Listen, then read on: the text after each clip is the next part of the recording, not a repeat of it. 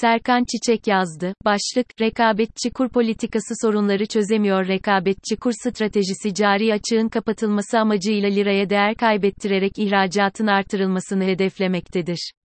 Verimlilikten ziyade ucuz emeğe dayanan bu strateji, toplumun uzun süre düşük refah düzeyinde yaşamasını hak görmektedir. Türkiye ekonomisi büyüme konusunda oldukça istikrarsız bir yapıya sahip ekonomilerden biri. Son 30 yılda ortalama olarak neredeyse 7 yılda bir ekonomik krizle karşılaşmışız. İktidarın son 20 yıllık dönemine baktığımızda birinin derinliği nispeten sınırlı da olsa 3 resesyon döneminin yaşandığını söyleyebiliriz. Yüksek faiz düşük kur STRATEJISİ kısa vadede fayda sağlıyor. Türkiye ekonomisi tarihsel olarak yüksek faiz düşük kur döngüsüyle hareket eden bir ekonomi ola gelmiş. Yüksek faizler sermaye girişlerini artırmış, sermaye girişleri döviz kurunu baskılamış, değerlenen döviz kuru ithalatın ucuz hale gelmesine neden olmuş, bunun sonucunda da cari açık artış göstermiştir.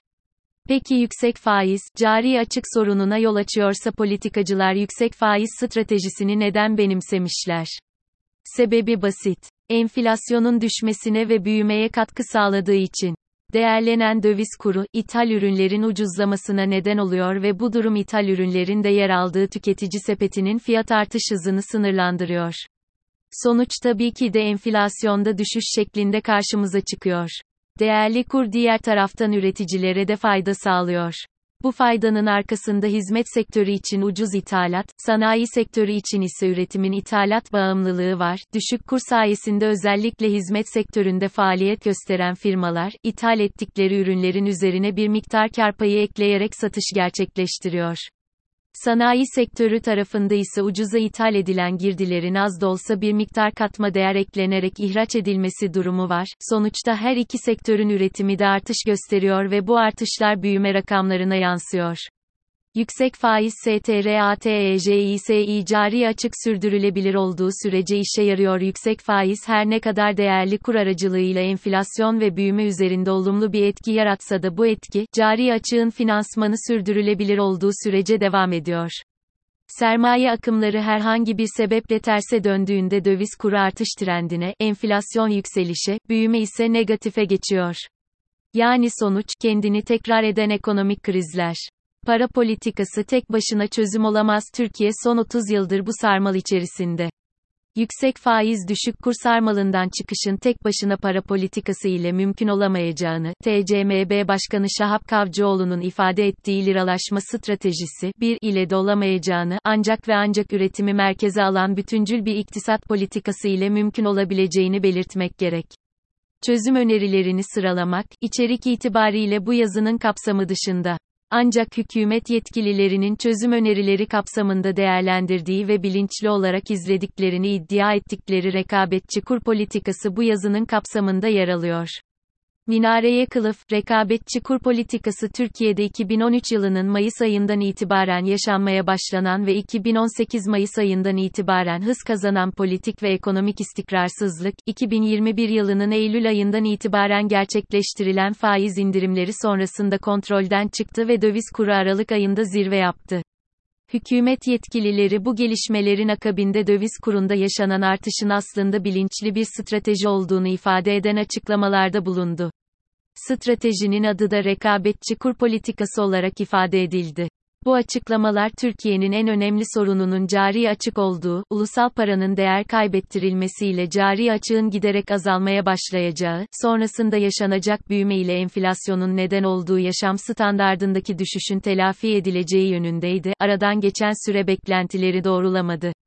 Ulusal para ciddi ölçüde değer kaybetmesine ve kur oldukça rekabetçi olmasına karşın Türkiye ekonomisinde cari açık 2021 yılının Kasım ayından bu yana artmaya devam ediyor. İhracat artış trendinde olsa da ithalattaki artış ihracattaki artıştan daha yukarıda seyrediyor. Bunun sonucunda da dış ticaret açığı yükselmeye devam ediyor. Diğer taraftan enflasyon oranı Türkiye İstatistik Kurumu'nun şüpheli rakamlarıyla dahi %80'lere ulaşmış durumda ve baz etkisi dışında durulacağına dair bir izlenim de hakim değil. Nokta. Sanayi sektörünün büyümesine ilişkin beklentiler de sonbahar dönemi için pek iç açıcı değil. Yani cari açık, enflasyon oranı ve büyüme tarafında beklentilerin oldukça uzağındayız. Ekonomik göstergelerdeki bozukluklar, rekabetçi kur politikasının aslında söylendiği gibi bilinçli bir politik olmadığını, aksine yaşanan gerçekliği örtmek için uydurulmuş bir kılıf olduğunu gösteriyor. Rekabetçi kur politikası yoksulluk üretir rekabetçi kur stratejisi aslında yapısı itibariyle de etkili ve sağlıklı bir strateji değil. Bunun nedeni bu stratejinin, cari açığı sadece fiyat mekanizması araçları ile çözülebilecek basit bir sorun olarak görmesidir. Bu stratejide üretilen malın döviz cinsinden maliyeti, ulusal paraya değer kaybettirilerek düşürülmek istenmekte ve bu yolla ihracatın artırılması hedeflenmektedir. Verimlilikten ziyade ucuz emeğe dayanan bu strateji, toplumun önemli bir kesiminin uzunca bir süre düşük refah düzeyinde yaşamasını hak görmektedir. Bu da sürekli yoksulluk ve yoksunluk anlamına gelmektedir ki pek kabul edilebilir değildir. Türkiye cari açık ve tekrarlanan krizler sorunlarından kurtulabilir.